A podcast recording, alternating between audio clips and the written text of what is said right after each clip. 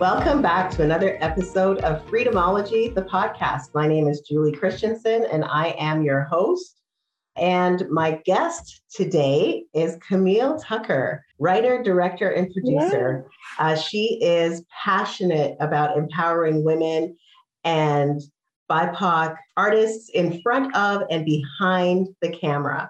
She is a Sundance alum and has sold scripts to major studios such as Sony, Universal, New Line Cinema, Fox TV, and Disney. And she's worked with A list producers like Robert De Niro, Jane Rosenthal, Stacey Snider, Marc Platt, Debra Chase, and the late John Singleton. In 2019, Camille was a finalist and the drama alternate in the Walt Disney Television Writing Program. In 2018, she was a participant in the Producers Guild of America Power of Diversity Workshop. Camille is the co writer of the Lifetime Channel's hit movie, The Clark Sisters, The First Ladies of Gospel. Listen, if y'all haven't seen it, find a way to see it, okay? Just buy yourself a DVD and treat yourself. You need to watch this movie. So, this movie was executive produced by Queen Latifah and has had over 13 million viewers, and for which she was nominated for an NAACP Image Award for Outstanding Writing. Currently, Camille is a fellow in the Sony Pictures TV Diverse Writers Program and writing a biopic for LeBron James's SpringHill Entertainment in Disney Plus. Camille is repped by Management 360, and I will tell you what, I am excited to have. I always say I'm excited, but listen, the truth, okay? It doesn't thank take you. much to excite me, Thank you for that excited. wonderful introduction. Thank you, thank you, Julie. So good to have you with me. Camille is my sister from another mister. We I know we it's met so a few years here. ago, and uh, we just we just clicked, right? So it's it's been wonderful to know her. I was just like so thrilled when the Clark sisters went to air and we were able to watch that. That was two years ago, Easter. Yes, it's hard to believe. It's been two yeah, years. It's crazy. So Camille, tell us a little bit about your journey, particularly the early years. You know, like a lot of times we see people when they're successful, right? Or when they're like attaining the pinnacle of their success. We don't know the backstory, but the backstory is really what sort of like feeds me. So I would love to learn a little bit about what led you to choose writing as a career. And maybe you could tell us a little bit about that journey. Yeah, it definitely wasn't a straight line. That's for sure.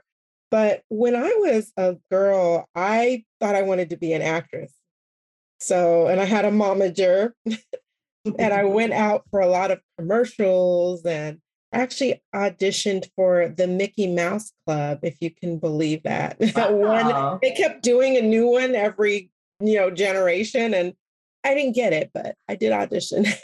it's so funny now because you'll hear like Britney Spears or different people like they were originally the Mickey Mouse Club. Well, I auditioned Okay. I did all the plays in school, the musicals. I was one of the theater kids. And I always knew that I loved the arts. But from the time I was about 12, I was writing also. And my mother is a novelist. So I think there's a writing gene in my family. But I saw her writing and I started writing poetry. And you know how you're a kid, like you get an assignment for school or something, you come home, mom, look at this. Yeah. She was just like, you're a genius. of course, as mothers do. Let me post this up on the refrigerator. But her faith in my writing or her encouragement kept me going. I was like, oh, let me keep writing.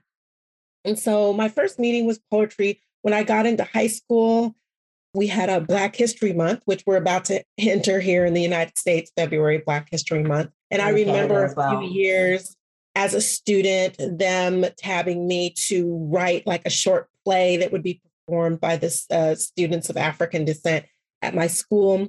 So I had written some little plays. And then when I went to UCLA, I was a theater arts major, okay, mind you, because I'm thinking I'm going to be an actress. I love, you know, acting playing parts, getting deep into these characters and these roles. And something happened. I really, I don't even know if I know what it was, but I started taking the acting classes as an undergraduate at UCLA here in the Los Angeles area, a great school, one of the top schools in the world. But somehow I started gravitating more toward the writing. I, on a lark, submitted a collection of my poetry to the English department for a poetry contest, and I won. Oh, I ah, won the whole contest. and I really think from that moment, something affirmed me as a writer, and I switched over to a creative writing major. And so for me, maybe this might be helpful to someone. I thought I was going to do one thing. They were somewhat related. They were both creative. Writers can act and actors can write.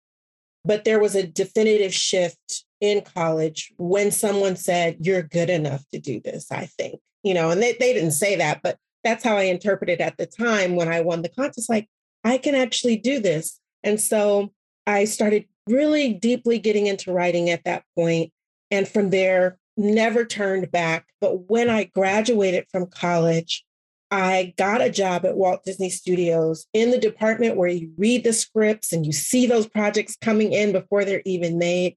And I was just in love. I just knew that I wanted to write film and television, and I haven't really looked back. So I would say for anybody just kind of trying to figure out your passion, sometimes it isn't a straight line. And sometimes what you love can be closely related, and it doesn't necessarily mean you have to give up something that you did before. Every now and then I'll do some acting or a cameo or something like that in something that I've created, which allows me to, you know, exercise that acting muscle every now and then. But but that's how I got into writing. That's so interesting. You know, you and I have had lots of conversations about the things that we have in common. Yes. Um, and, you know, like I love that your mom was a writer and that she encouraged you. And I, you know, as you were telling that story, I could see my mom's face going, oh, this is really good. You know, she used to do the same. She was a writer as well. And I also started out writing poetry. And I, I know like, we've been like, what? We're Wonder Twins. yeah. So I, I love that you found that thing that really fed your passion. Yeah. And you stuck with it. I think too many times people, myself included, like true confessions, find the thing that they're really passionate about, but there are voices, you know, that speak into your life that say, well, you know, how are you going to make a living doing that? And and who do you think you are? You know, you do you think you're the the next F. Scott Fitzgerald, you know, or you know, it's Virginia Woolf, who are you, right? And so you have all of these voices saying, well, maybe you're not good enough maybe you won't be able to to do this well maybe you should just do it as a hobby and get a real job you know that's always whenever you want to do something creative people are always saying well maybe you should get a real job as yeah. though what you're doing isn't valid enough yeah. not valuable enough to earn you an income. So what do you say to that? I have an interesting take on that because and this will speak to to something. So i am not only a writer but i'm a professor. And as you know, for the last seven years, and I recently resigned from being a professor, I was a full time professor and also a writer. My take on that definitely is to not give in to the voices that would doubt what your heart is longing for and what you're passionate about. But one thing I've always told my students, and it was based on my real life experience, was that I think that everyone should have a tent making job. And by that, I mean, when, when we look, um, if you go biblical, at Paul and the disciples while they were passionately going out, I mean, even before Paul, Peter and uh, John and James, and they were many of them were fisher fishermen. So they were fishermen, and that's kind of how they they like put the fish on the table. you know, that's how they yeah. they paid their their bills, so to speak.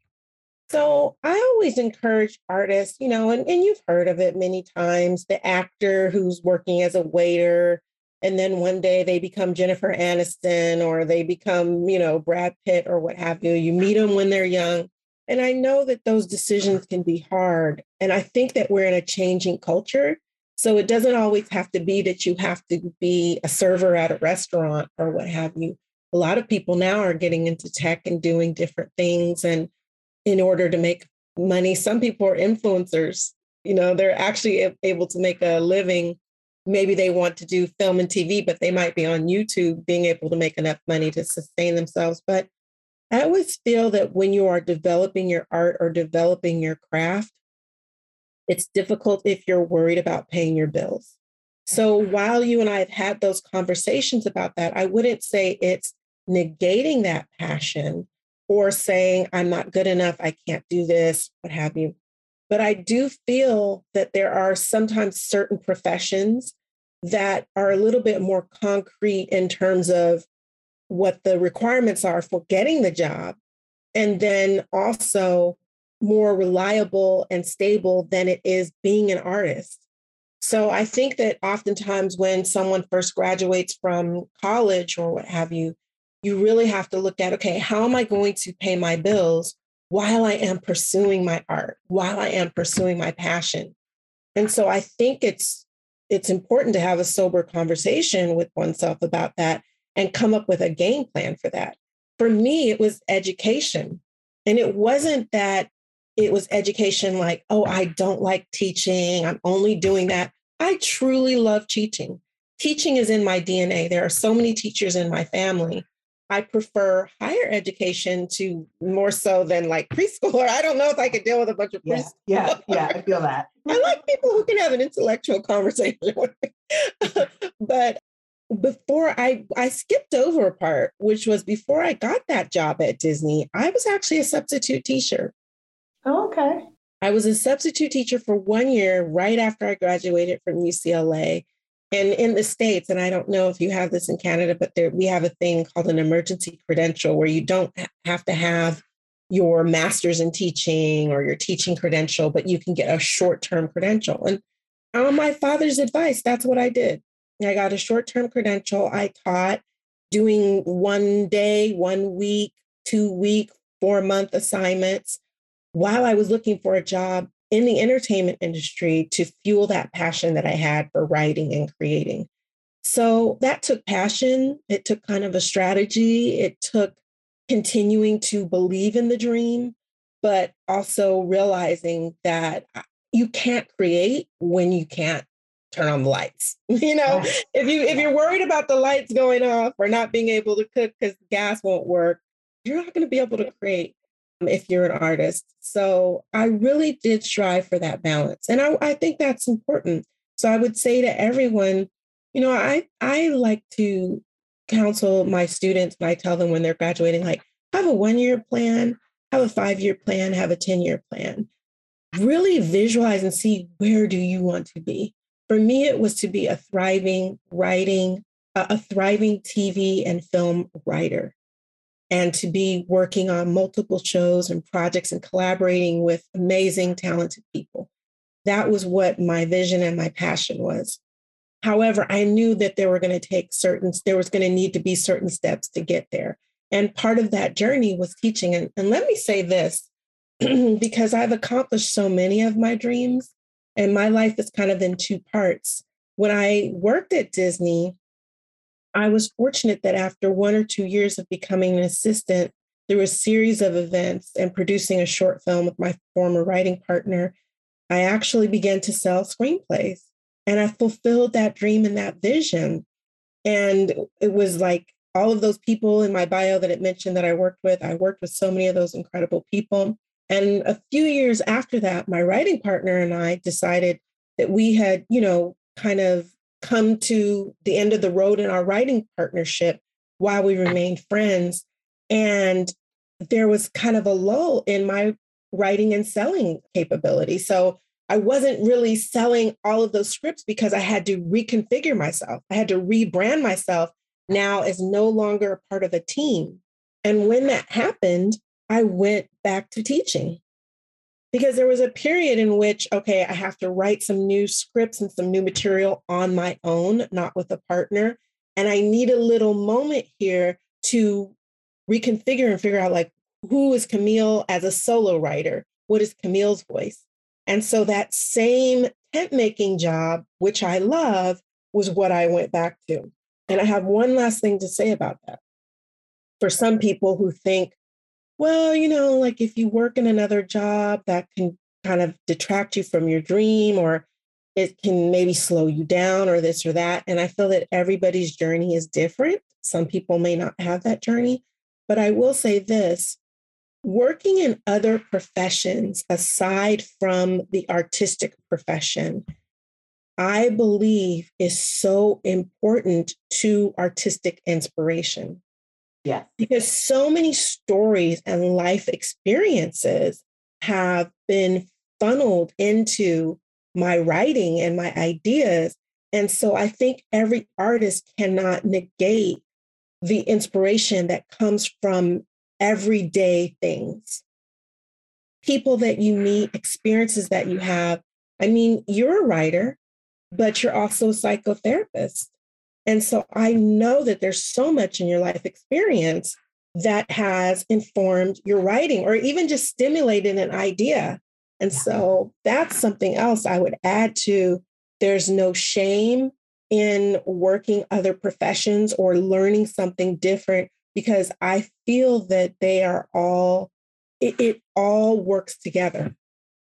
Yeah, so good. I love that point. It, you know, it's true that sometimes we feel like when, yeah, and people mean well, right? People mean well. They they don't mean to belittle your choices or to minimize your passion when they say you need to get a real job. But that's what it feels like oftentimes, right? But yeah, a job is a job is a job. And you are absolutely right that everything we do, every experience that we have informs our ability to whether it's work as a psychotherapist, you know, stuff that's happened to me, stuff that's happened to my friends, whatever things I've experienced in other jobs. I can take that and I can apply that information in my role as a psychotherapist, but absolutely I can also apply that information in my role as a writer. And so, you know, having that diversity of experience and being strategic, I think that's the that's the key thing. And for those of you who have listened to last season and listened to the shows in this previous in this season already, You've heard me say this before that you are the CEO of your own career. And if yeah. you're the CEO of your own career, then when you apply that strategy and you say, "Hey, I'm going to take this job because I need to pay the bills, but I'm not going to lose I'm not going to lose sight of my end goal of what my real passion is." That's how you move forward and you build that momentum. What yeah. happens though sometimes is we get stuck in, "Oh, but the pay the pay is good and the benefits are good and this pension, you know, and then people start asking you to serve on committees and then you get busy and now you while you want to use that money to help you so that you can move forward in your craft, you no longer have time. Yeah. So that's why the strategy is important, right? To be able to um, to stay focused and not sort of get sucked in to all yes. the other things that that might be coming at yes. you but remember that you are in charge of your career and so you get to decide how you're going to structure that so that you can get to where you want to go absolutely and the job doesn't always have to be like a quote unquote career job because you're so right you know some people i have a friend who's a screenwriter and before his career really took off you know, he was a host at a restaurant or he was a manager. I'm sorry, he was a manager at a restaurant. But the thing that he loved about that was just like when you leave, you don't take work with you. You're not asked to. I mean, obviously, you know, he had hours that he had to work at the restaurant, but it he didn't take any work with him. So he could purely be in his writing. I have some friends who I know, and this is typical, they were baristas at coffee shops and possibly even met some professional writers who, could help them with their career when the conversation came up. But one thing about, say, Starbucks or Apple is they do have health insurance. So I don't know if it's the same in Canada, but it um, is, yeah. Here, when if you work for like Starbucks or Apple, uh, you get that health insurance as well, and you can still work on your writing. So it really, it really just depends on where you feel like you're being led. Come up with a strategy and as you said, keep protect a space for your creative endeavor, whatever that is, or the, your true passion, whether it's uh, having your own business or whatever. And make sure to invest a little time in it, you know, bit by bit every week. Yes, absolutely. So, can we fast forward because you've got, I mean, you've got so many amazing stories and we could probably talk for hours, but I know that you've got something coming up after this. So I want to be respectful of your time. So can we fast forward to, let's call it the era of the Clark sisters, because, you know, the Clark sisters didn't just get written, sold, produced, and, and put to air. So can you tell us a little bit about that journey to the Clark sisters coming to, to fruition? Yeah. And by the way, you, you had mentioned earlier you were telling people to get the Clark sisters. I don't know if it's the same in Canada, but it is available on Amazon. Yes, it is. Prime. I've looked. I've looked. it is. It's available on Amazon. You can rent it for three ninety nine US and buy it for nine ninety nine US. So, but a shameless plug. But, so I'm sure the, and I know, and it's so cool that you guys have a thriving film industry there um, in Canada and as well. You know, we have one here. But what a lot of people don't understand about the film industry here is that oftentimes projects we see that become critical and commercial successes that people love have been in the oven for quite a while, baking in the oven for quite a while. And the Clark sisters is no different. So in 2005, a producer uh, came to me, uh, Holly Carter, and asked uh, myself and a friend, Sara Finney-Johnson, who's a TV writer, that she created Moesha, co created Moesha and the Parkers and a number of shows. She's amazing. We got on board in 2005 to create a pitch. So, in other words, we were verbally going out for if anybody, whether you're pitching a business proposal or pitching a project, should know what that is. We had not written a script, but we were pitching a project. Hey, we want to do a biopic about these amazing five sisters from Detroit, and here's the story of their lives. There were some nibbles, but there was no, nobody was 100% in.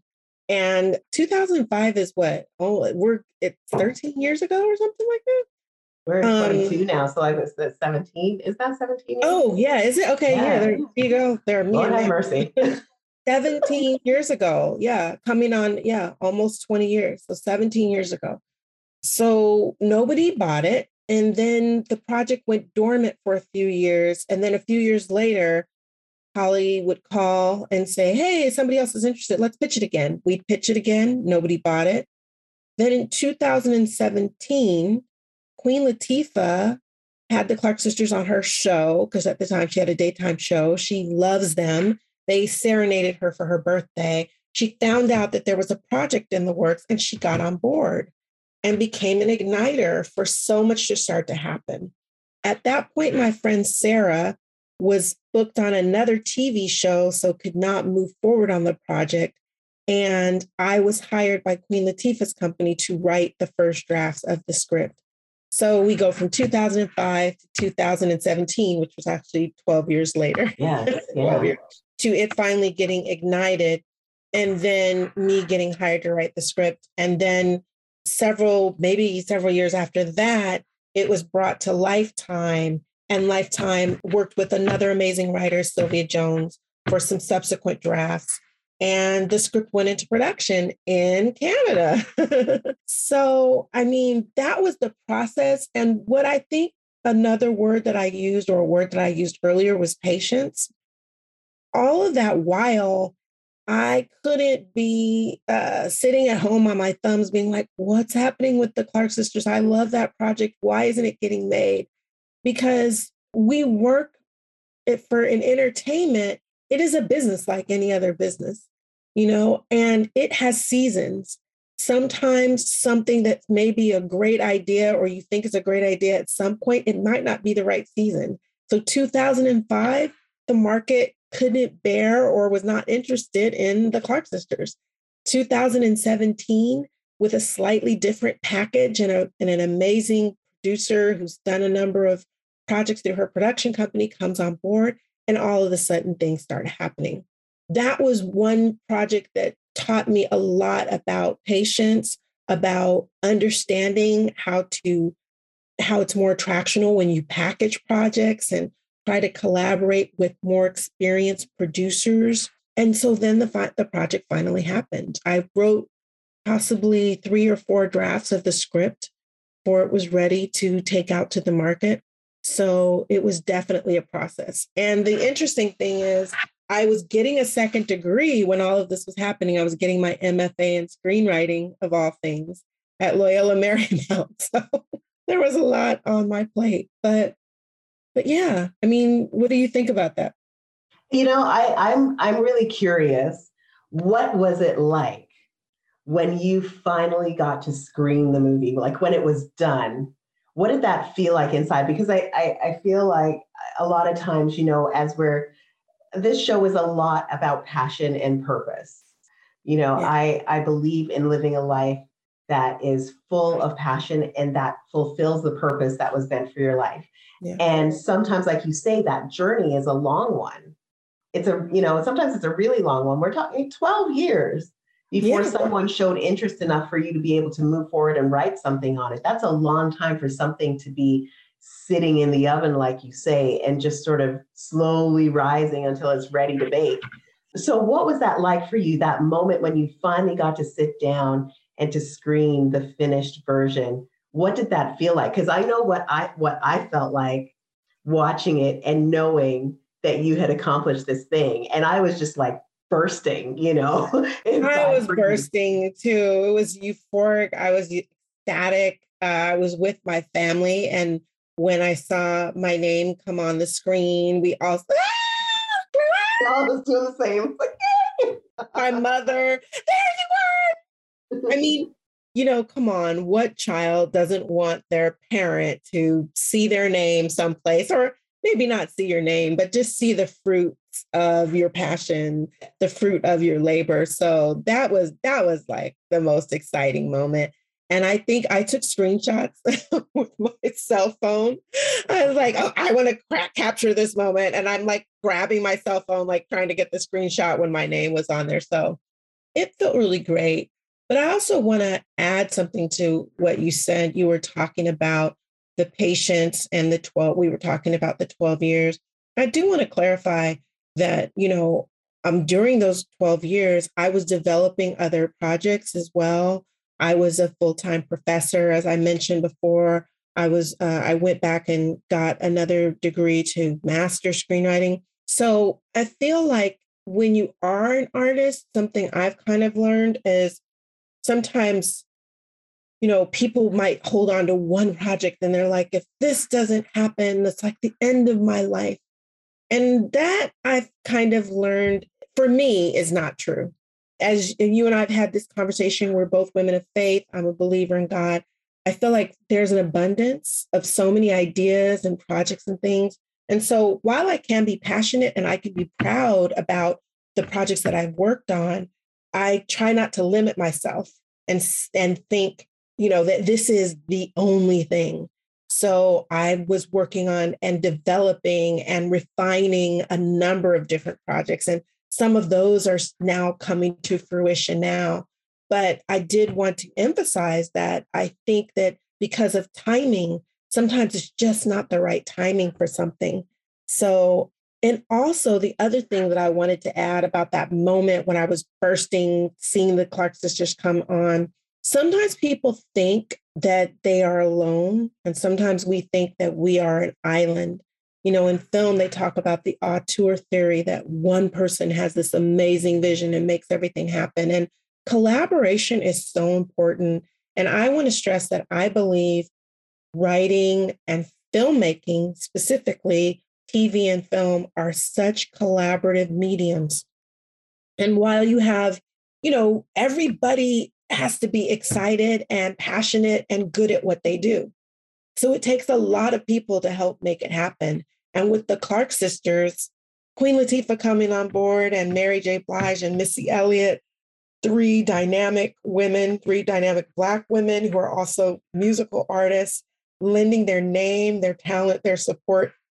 And when the project started going, our director, Christine Swanson, who's an amazing director, who's award winning, coming on board, and the actress Aunjanue Ellis, who oh played God. Dr. Mattie Moss Clark, and the actresses that played the daughters. So, what I see there is you kind of had really a phenomena, which is a phenomenon, excuse me, a project in which all of the key people above the line talent, the top built talent, so to speak, were all Black women that doesn't mean every you know great project is all black women it's just that it's so rare and we were all so committed so when i was screaming and so excited to see what i had done it was also because of all of the people that i knew that were equally committed to excellence with this project. And I know the blood, sweat, and tears that they had put into it. And I was so proud of that. Yeah. I was really, really proud of our collaboration and bringing this baby, so to speak, birthing this baby and giving it to the world, and the world saying, What a cute baby. we like this baby, you know, and that was a great feeling. For sure. I mean, I understand that as as a full-time writer, professor, doing all the things that you're doing, you you were not sitting idle. And you know, I dare say, I may take this out, but I'm going to say it anyway.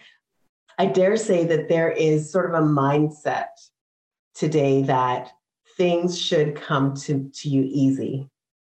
You know, if it doesn't come easy, it's not meant to be. And, you know, I hear that a lot, like even just rolling through my reels, you know, all of these meditations about abundance, everything comes to me easily. Well, no, not all the time. Like sometimes you need to, you need to work, you need to be patient, you need to do that one step in front of an, of another. You need to do your due diligence and you need to stick to it. You know, in my church, when my husband and I were youth leaders, we used to do an award ceremony every year that we called the Stickability Awards.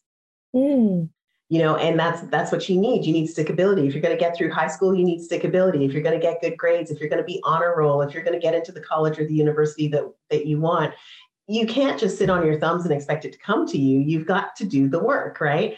Yeah. and so sometimes it, it does feel like you say like we're an island to ourselves and we're just we're slogging away and it's really lonely. You know sometimes when you're in that creative space it does get really lonely.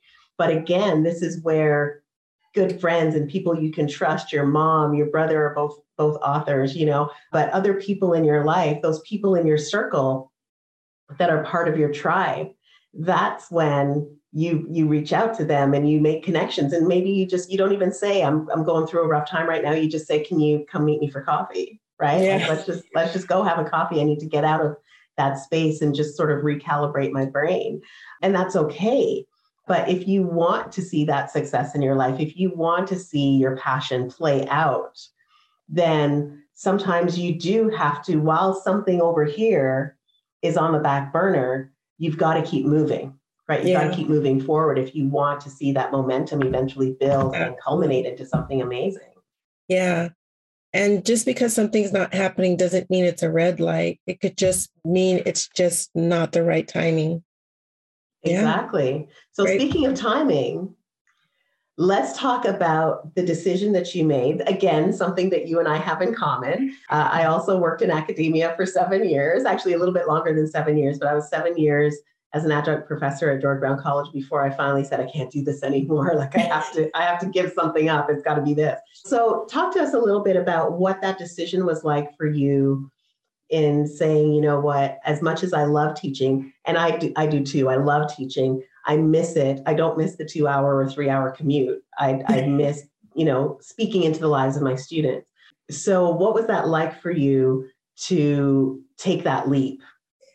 Yeah, it was when the Clark sisters came out and it got so much critical acclaim and great response and reception there was kind of a groundswell and a lot of things started clicking for me. A lot of things that had been seeds planted previously started to bear fruit.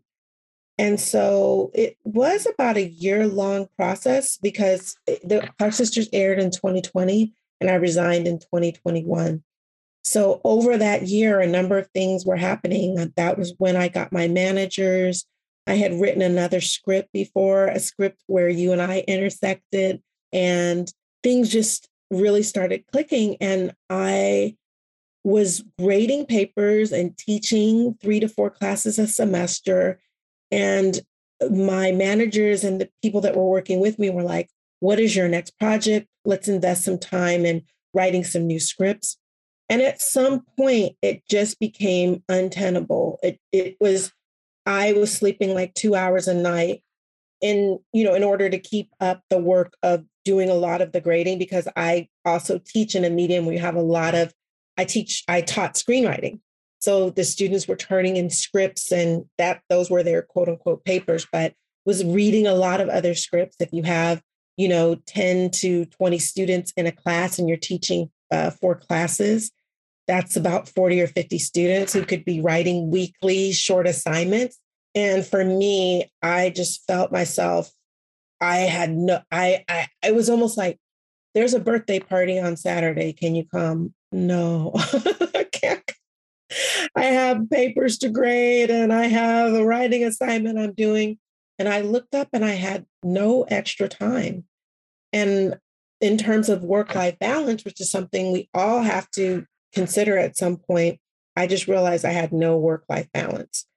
And I felt the urging in my spirit. We talked about spiritual things before, that this was the time and to take that leap of faith. And I was scared. I was kind of scared. I was, I was like, you know, being a professor is it's it's very predictable. Your salary's predictable, your health care is there, all of that's very predictable. But I just felt the the felt the rumbling in my stomach or that gut feeling or what have you. And I did it in May of 2020.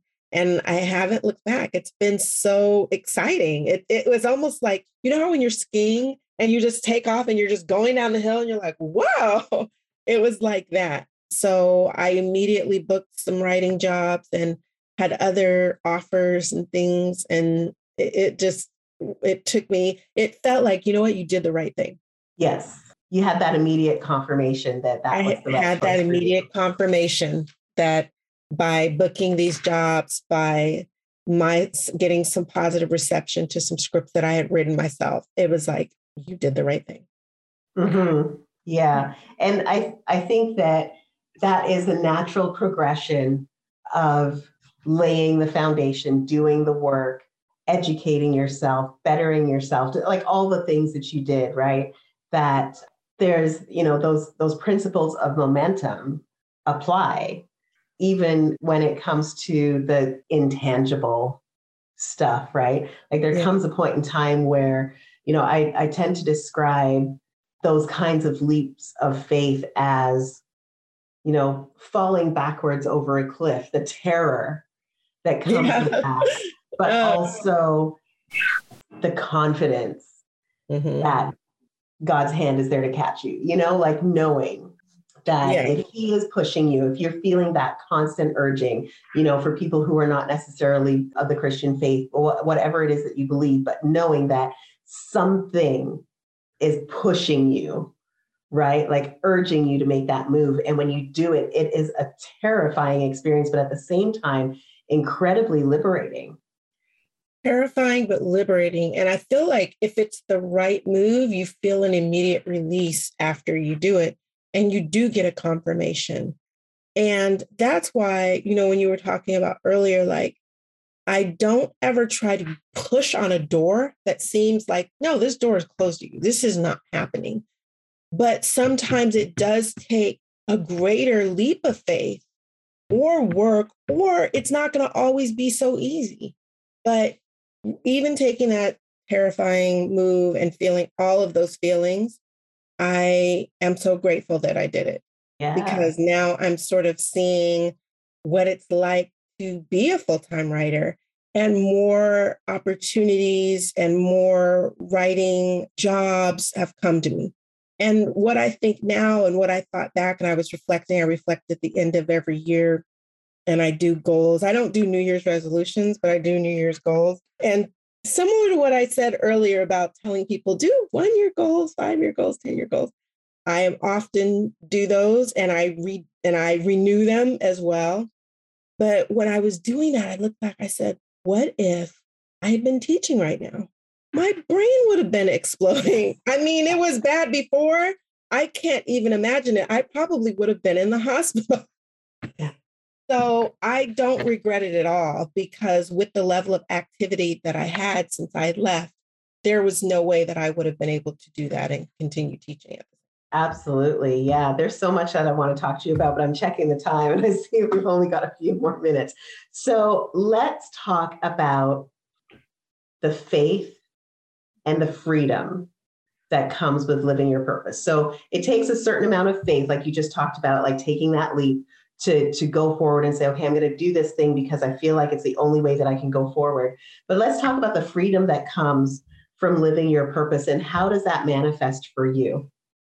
Well, I feel that faith and freedom are the opposite of fear.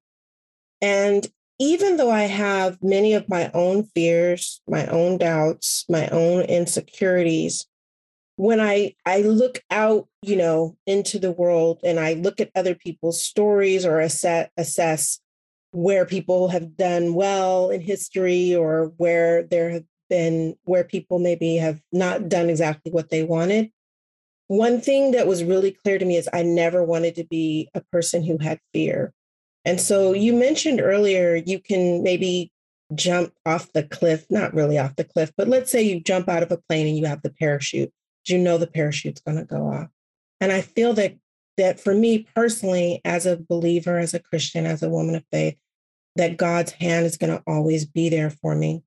So it's a constant working on my relationship with God, whether you call him higher power, you know, whatever your faith you believe. But for me, it's God of getting deeper and deeper in knowing that I will never regret making a decision to do what I believe is following what God's calling is for me. Mm-hmm. And I get more strength by that.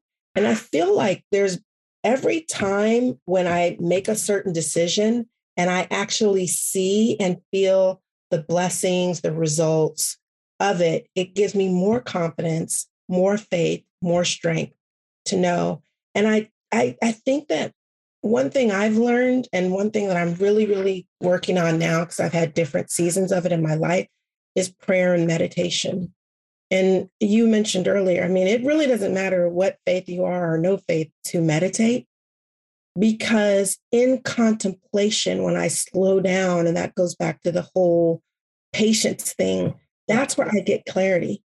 When I'm clear on something, like when I meditated, I meditated and thought about that decision of leaving being a professor before I did it.